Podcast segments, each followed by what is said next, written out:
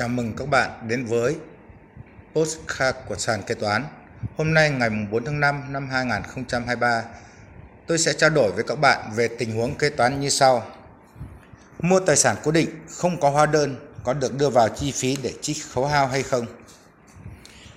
Đối với những người hoạt động trong lĩnh vực sản xuất kinh doanh thì chắc chắn không còn quá xa lạ với cụm danh từ tài sản cố định. Tuy nhiên, với một số người không hoạt động trong lĩnh vực trên thì không phải ai cũng biết đến khái niệm tài sản cố định là gì. Căn cứ vào thông tư 45 2013 thông tư của Bộ Tài chính, hướng dẫn về chế độ quản lý sử dụng và trích khấu hao tài sản cố định. Những tài sản thỏa mãn được cả ba tiêu chuẩn dưới đây thì được coi là tài sản cố định. Một là chắc chắn thu được lợi ích kinh tế trong tương lai từ việc sử dụng tài sản đó.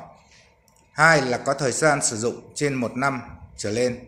Và ba là nguyên giá tài sản phải được xác định một cách tin cậy và có giá trị từ 30 triệu đồng trở lên.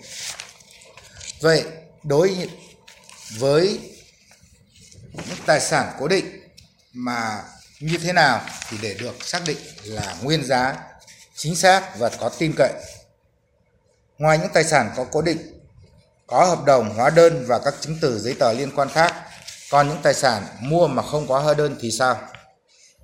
Đối với những tài sản cố định đã được xác định là phục vụ trong quá trình sản xuất kinh doanh chắc chắn mang lại lợi ích về kinh tế trong tương lai thì tối thiểu phải có hợp đồng mua bán, biên bản bàn giao nghiệm thu đưa vào hoạt động, sử dụng các chứng từ thanh toán qua ngân hàng.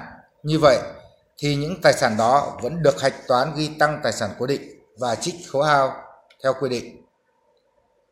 Như vậy, tôi đã trao đổi với các bạn về đối với những tài sản cố định mà không hóa hóa đơn thì cách xử lý là để đưa vào trích khấu hao như vậy. Xin cảm ơn.